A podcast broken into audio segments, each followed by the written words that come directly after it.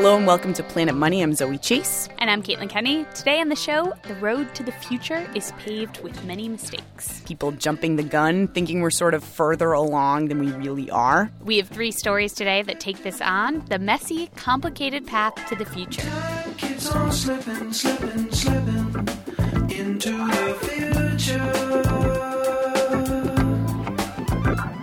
First up, Zoe, what do we got? The store. So the store that we're going to talk about today is a famous place. It is J.C. Penney. Ah, uh, J.C. Penney. I bought my first prom dress there. First prom dress. Yeah. So many proms. Caitlin Kenney. Everyone has two proms. You have a junior prom and a senior prom. Not everyone. Oh, sorry. but I used to go to Penney's a lot with my mom. She had all the coupons. Like when there was a crazy sale, we would cut them out of the catalog and bring them with us to the store. And yeah. Yeah, I mean that's what J.C. Penney was famous for, the coupons. But in the past year, J.C. Penney has been going through this dramatic change, this huge makeover that they've been trying to do, and it has not been very pretty because every couple months they have to come out and do their earnings reports and whatever, and they keep reporting this huge sales drop every few months. And then last week they had to come out and talk about the Christmas season, and sales were down more than 30% from a year ago. It's really bad. But of course, it's not just JCPenney that's hurting. You know, we've heard a lot about these other big box retailers, other stores really struggling to sell things. You know, I think of Barnes and Nobles and Borders and all these businesses. People are just doing a lot more shopping on the internet these days. They're just not going into stores like they used to. But JCPenney they were worried about this. They saw that this could come down the road and they thought they had a plan for dealing with it. They brought in this brand new CEO. Yeah, so that's Ron Johnson. And Ron Johnson is a really well known guy in retail because he had already done what is starting to seem impossible, which is making going to the store an event. Like the store itself is the destination. He was part of the team that designed the Apple Store, um, which is probably the best example of a premium retail shopping experience, right? And he revamped Target and he had this whole new big strategy for JCPenney. So I talked to this pricing strategist about it, this guy Rafi Mohammed. His pitch to customers is like, look, we're going to lower prices across the board. You don't have to wait for our crazy sales. You can come in anytime and you'll get a good price. I'm not saying it's going to be the lowest price, but it's a good price and, you know, that's fair to you and us. I have to say it does sound fair, right? Because coupons, they're kind of a pain in the neck. Like I remember when I used to go to JC Penney's and even, you know, the grocery store with my mom, it's like you have to clip them out and save them in the special envelope and remember to set them aside. You know, this way you wouldn't have to deal with that. You're not just watching the calendar for when deals happen. You can just shop whenever you feel like shopping without thinking, "Oh, if I waited till next week, maybe I would get 50% off." That was exactly the pitch. And Ron Johnson also had this philosophy about the coupon clippers he sort of said that sales were akin to drugs, and he was trying to wean customers off of drugs. When it first happened, I was traumatized, and I come home and I cry over it. My husband's like, "What's wrong?" I said, "Penney's don't have no sales no more. I need my store back." So this is Carol Vickery. She is an avid JCPenney shopper and she had this ritual of shopping at her JCPenney in Tallahassee, Florida. And the ritual included something that Ron Johnson, the new CEO, had just taken away, which is bargain hunting. And there were a lot of Carol Vickery's out there. On Saturdays, you would go in at 9 and shop until 1, and you get coupons, you got 50% off, $10, and the store would be so packed. You would always be bumping into people getting through your stuff. It was crazy. It was great, though. I don't know. It kind of sounds like a nightmare to me. But if that is your thing, if you love coupons and deals, I'm sure it was a lot of fun. So, Zoe, you went to check out the new J.C. Penney to see what's going on, what's happened with this transformation. And uh, let's pick up your story here. I went to check out what's different in J.C. Penney today at the mall on Staten Island with a guide. I grew up in Staten Island, and, you know, the Staten Island Mall was like the hangout spot. Helene Abiola, 28 years old, fashion blogger. She grew up going to J.C. Penney, but not so much as an adult. And she's exactly the kind of person J.C. Penney wants. In fact, they've redesigned the stores to appeal less to the coupon clippers and more to slim, young fashion bloggers. So, right off the bat, does anything look different? It definitely feels a bit more airy, spacious. Um, they're, try- they're trying to do more with the visuals, like what we're walking past right now, obviously. That wouldn't have been there before. It's a bright, skinny mannequin. It's stylish. The idea is make JCPenney a destination, some place that a younger, hipper crowd will actually want to go, like, say, the Apple Store. There are these boutiques, these special sections of the store dedicated to just one designer. Okay, this is the Liz Claiborne boutique. They have like an interesting light. It's like very um, like modern. They have these couches here that you would never have found before. It's kind of like a loungy feeling. Yeah. And since when would JCPenney have a lounge in, in the middle of the shop at the stores? Do you like it though? It's definitely a lot nicer. Have you ever been to a store when you walk in, you go, oh, God, they're probably going to check my credit rating? Carol Vickery in Tallahassee, she does not like boutiques. The boutique store is now inside of Penney's, they put some clothes in now that's like, what, what? I mean, it's not, a, it's not normal shopping for normal people. And here's JCPenney's sales problem in a nutshell. Their old customers, like Carol, feel unwelcome. But the people like Helene, who they hope become their new customers, are so far just lukewarm. They kicked the old customers out before making sure new customers would arrive. Lately, things have gotten so bad, they're backing off the bold strategy of a year ago a bit, reintroduced sales, coupons, though they're calling them gifts right now. But the new JCPenney is still very different from the old. Back in New York, I saw them lose two more customers. There's nothing here. There's nothing here. Margaret Russo and her daughter Teresa. They did away with the catalogs, and she used to shop through the catalogs. That's the thing. A million times I did it. They said everybody goes on the computers, but she doesn't know how to operate a computer, so we take it to the store. Well, what are you going to do? I guess. All good things come to an end, right? Yeah. It's hard to move into the future when the customers you have just don't want to go there.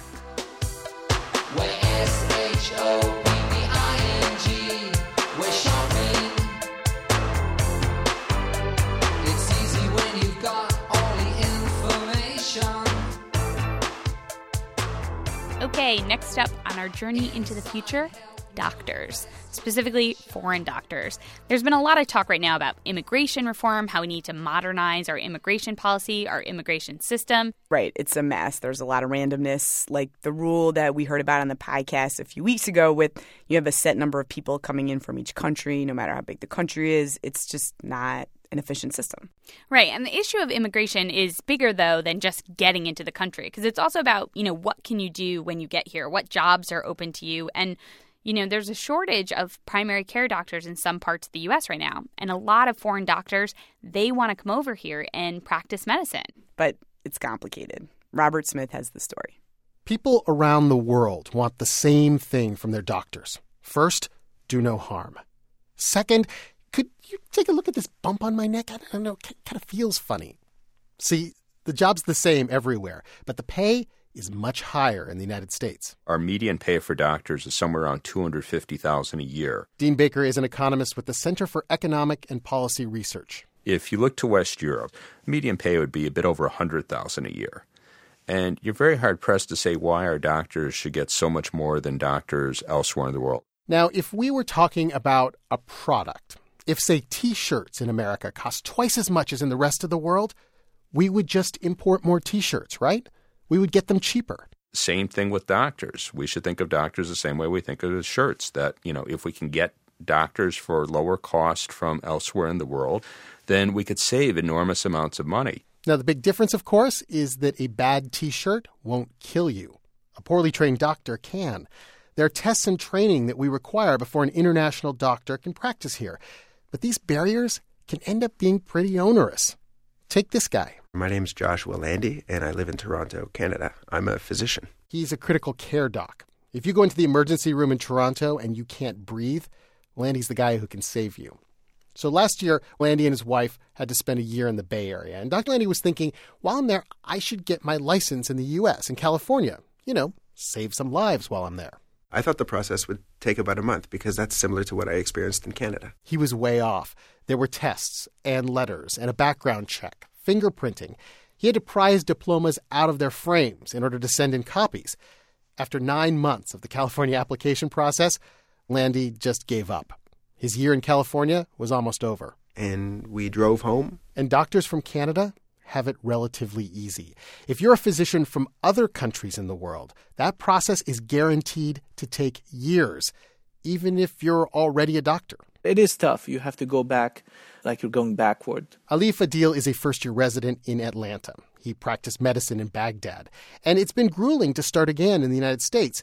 It took a year and $6,000 to prepare for a set of extensive exams, thousands of dollars more to apply for his residency training, and that training will take years more. More training, in fact, than a U.S. educated doctor would be required to do. Believe me, it's it's not easy. If I had a chance to do something else other than medicine, I would have done it. It's a better life. Making international doctors jump through hoops is something of a tradition here. Now the more stringent requirements are justified by safety concerns. Dr. Humayun Chaudhry is the president of the Federation of State Medical Boards, and he says there's just no way to judge the quality of medical training around the world. The process may be seen as perhaps cumbersome to practicing physicians, but once it's completed, the goal is, at the end of the day, to protect the public, and that is absolutely the reason why all of these safeguards are in place. The process is tough, and it can be confusing. Each state sets its own rules and standards. Dr. Chaudhry, though, says it doesn't deter doctors from coming here. 22% of all the licensed doctors in the U.S. went to medical school outside the country. But economist Dean Baker argues that just because there are a lot of foreign doctors doesn't mean that there shouldn't be even more. A lot of poor and rural areas in the U.S. have a doctor shortage, while qualified international doctors are waiting years to redo their training. Baker says that perhaps we can save some time here. Go to the medical schools in Mexico and Pakistan and India and make sure the training is good enough the first time. Say to young wannabe doctors, Here's what you have to do. Here are the courses you have to take. Here's the test you have to pass. We could let them take them in India. You pass those tests, you get to come to the United States and work as a doctor just like anyone who was trained in the United States. And Baker says the benefit isn't just for the foreign doctors. Imagine all the competition. Doctors opening offices on every corner, driving the price of healthcare down. As they might say about t shirts, if you can make sure the quality is the same, why pay more?